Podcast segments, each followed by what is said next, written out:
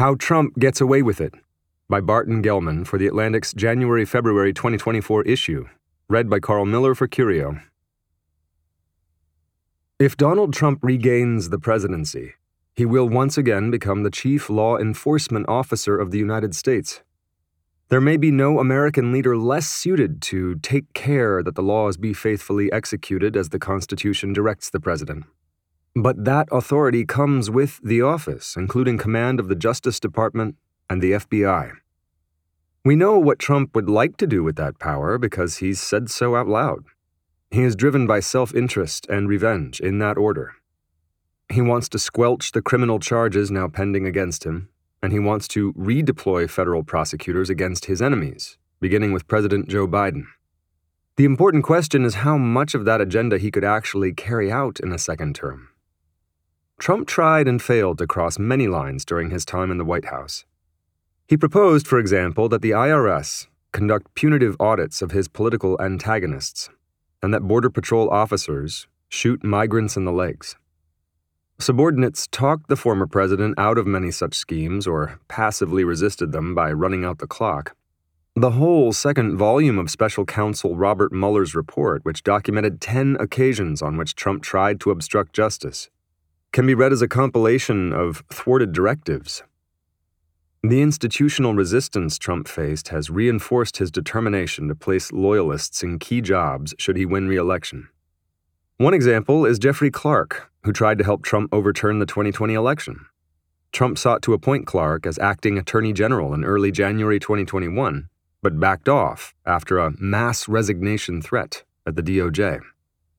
People who know him well suggest that he would not let that threat deter him a second time.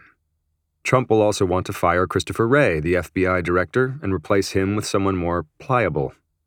Only tradition, not binding law, prevents the president and his political appointees from issuing orders to the FBI about its investigations.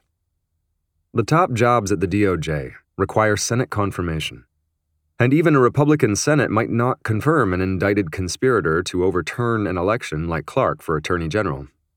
Under the Vacancies Reform Act, which regulates temporary appointments, Trump can appoint any currently serving Senate confirmed official from anywhere in the executive branch as acting Attorney General of course, all of the officials serving at the beginning of his new term would be holdovers from the Biden administration.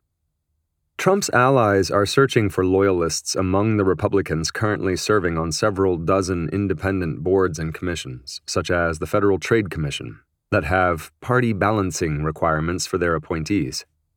Alternatively, Trump could choose any senior career official in the Justice Department who has served for at least 90 days in a position ranked GS 15 or higher on the federal pay scale a cohort that includes, for example, senior trial attorneys, division counsels, and section chiefs. As Anne Joseph O'Connell, a Stanford law professor and an expert on the Vacancies Reform Act, reminded me, this is how we got Matthew Whitaker, the former Attorney General's chief of staff, as acting Attorney General. Whitaker was widely criticized as unqualified. Would some career officials somewhere among the department's 115,000 employees do Trump's bidding in exchange for an acting appointment? Trump's team is looking. Once Trump has installed loyalists in crucial posts, his first priority, an urgent one for a man facing 91 felony charges in four jurisdictions, would be to save himself from conviction and imprisonment. Of the four indictments against him, two are federal, the Florida case, with charges of unlawful retention of classified documents and obstruction of justice, and the Washington case, which charges Trump with unlawful efforts to overturn the 2020 election. Those will be the easiest for him to dispose of. To begin with, there is little to stop Trump from firing special counsel Jack Smith, who is overseeing both of the federal investigations. Justice Department regulations confer a measure of protection on a special counsel against arbitrary dismissal but he may be removed for misconduct, dereliction of duty, incapacity, conflict of interest, or for other good cause. That last clause is a catch all that Trump could readily invoke. The regulations state that a special counsel may be fired only by the personal action of the Attorney General. But that would not stop Trump either. In the unlikely event that his hand picked Attorney General were reluctant, he could fire the Attorney General and keep on firing successors until he found one to do his bidding, as Richard Nixon did to get rid of Archibald Cox. Alternatively, Trump could claim, and probably prevail if it came to a lawsuit, that the president is not bound by Justice Department regulations and can fire the special counsel himself. Smith's departure would still leave Trump's federal criminal charges intact, but no law would prevent Trump from ordering that they be dropped. He could do so even with a trial in progress, right up to the moment before a jury returned a verdict. No legal expert I talked with expressed any doubt that he could get away with this.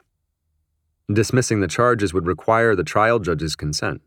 But even if the judges were to object, Trump would almost certainly win on appeal. The Supreme Court is not likely to let a district judge decide whether or not the Justice Department has to prosecute a case. Trump will be able to avoid going to prison even if he has already been convicted of federal charges before he is sworn in.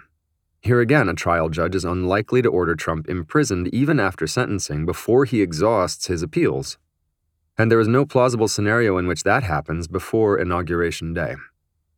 At any time while Trump's appeals are pending, his Justice Department may notify the appellate court that the prosecution no longer wishes to support his conviction. This is known as a confession of error on the government's part. The effect, if the court grants the request, is to vacate a conviction. Under Attorney General Bill Barr, the Trump administration did something to similar effect in a false statements case against former National Security Advisor Michael Flynn moving to dismiss the charges after Flynn had pleaded guilty, but before his sentencing. Trump later pardoned Flynn. According to the relevant rule of criminal procedure, dismissal during prosecution, including on appeal from a conviction, requires leave of the court.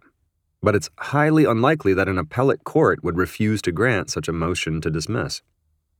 Trump might also invoke the pardon power on his own behalf. He has already asserted as far back as 2018 that I have the absolute right to pardon myself. No president has ever tried this, and whether he can is a contested question among legal scholars.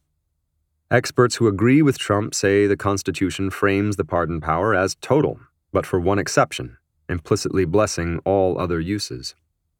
The exception is that the president may not pardon an impeachment. Those who disagree include the Justice Department itself, through its Office of Legal Counsel, which concluded in 1974 that a self pardon would be invalid under the fundamental rule that no one may be a judge in his own case. But the debate over self pardons wouldn't matter much to Trump in practice. If he pardoned himself of all criminal charges, there would be no one with standing to challenge the pardon in court, other than perhaps the Justice Department, which would be under Trump's control. Unlike the federal charges, Trump's state criminal cases for alleged racketeering and election interference in Georgia, and hush money payments to a porn star in New York, would not fall under his authority as president. Even so, the presidency would very likely protect him for at least the duration of his second term. The Office of Legal Counsel, which makes authoritative interpretations of the law for the executive branch, has twice opined in 1973 and again in 2000 that the indictment or criminal prosecution of a sitting president would unconstitutionally undermine the capacity of the executive branch to perform its constitutionally assigned functions. That conclusion is binding for federal prosecutors, but state prosecutors are not obliged to follow it. No one knows what would happen if Fani Willis, the district attorney in Fulton County, Georgia, or Alvin Bragg, the DA in New York, decided to press ahead with their cases against Trump should he regain the presidency. Like so many outlandish questions pertaining to Trump, this one has no judicial precedent, because no sitting president has ever been charged with felony crimes.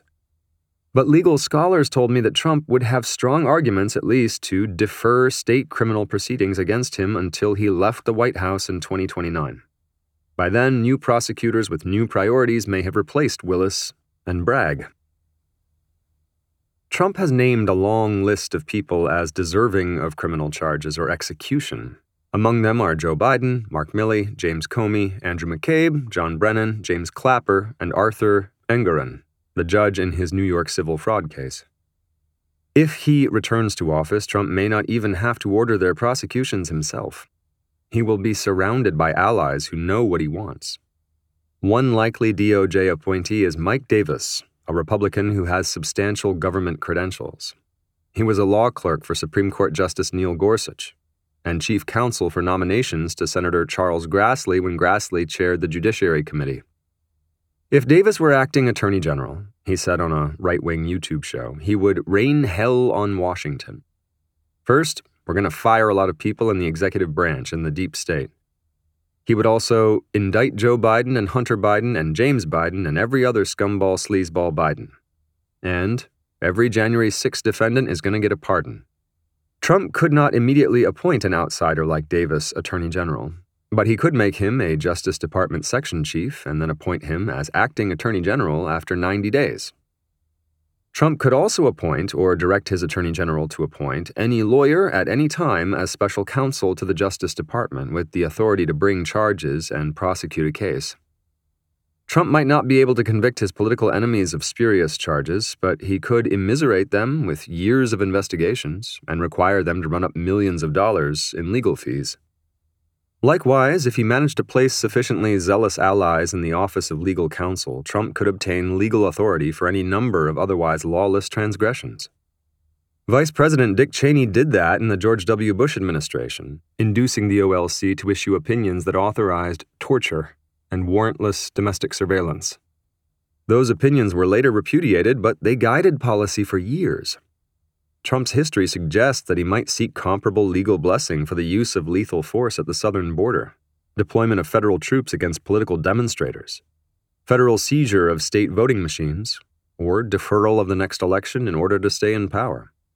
He would be limited only by the willingness of Congress, the Supreme Court, and the career civil service to say no. It occurred to me as I interviewed government veterans and legal scholars that they might be blinkered by their own expertise when they try to anticipate what Trump would do. All of the abuses they foresee are based on the ostensibly lawful powers of the president, even if they amount to gross ruptures of legal norms and boundaries. What transgressions could he commit, that is, within the law? But Trump himself isn't thinking that way. On Truth Social in December 2022, he posted that righting a wrong of sufficient magnitude, in this case his fictitious claims of election fraud, allows for the termination of all rules, regulations, and articles, even those found in the Constitution. The Take Care Clause of the Constitution calls for the President to see that laws are carried out faithfully. But what if a court rules against Trump and he simply refuses to comply? It's not obvious who would or could enforce the ruling. That was How Trump Gets Away with It by Barton Gellman from The Atlantic on December 4, 2023. Read by Carl Miller for Curio.